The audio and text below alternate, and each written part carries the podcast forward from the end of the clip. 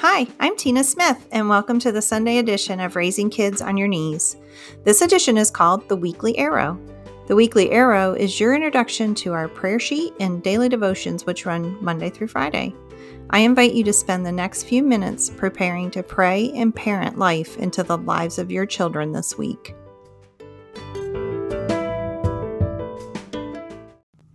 Today, as we are praying for and talking about the strong willed child, we are going to be talking about tearing down walls.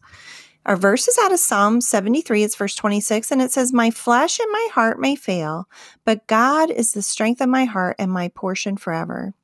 My experience has been that the strong willed child has a soft, tender heart, but they tend to build a fortified wall around it to protect it from any pain.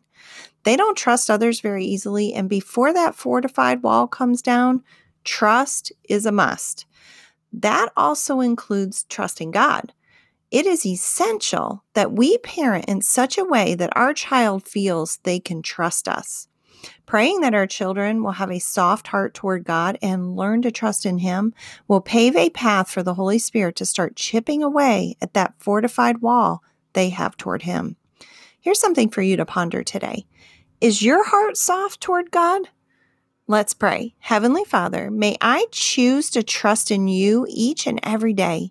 Help me to gain the trust of not just my strong willed child, but the trust of my other children as well.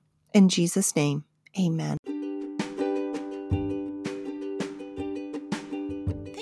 Joining me for this edition of the Weekly Arrow. I'm so glad you're here. Come back tomorrow as we begin this week's daily devotions. You can receive the Weekly Arrow together with this week's free printable prayer sheet in your email when you subscribe to the Raising Kids on Your Knees Prayer Tribe.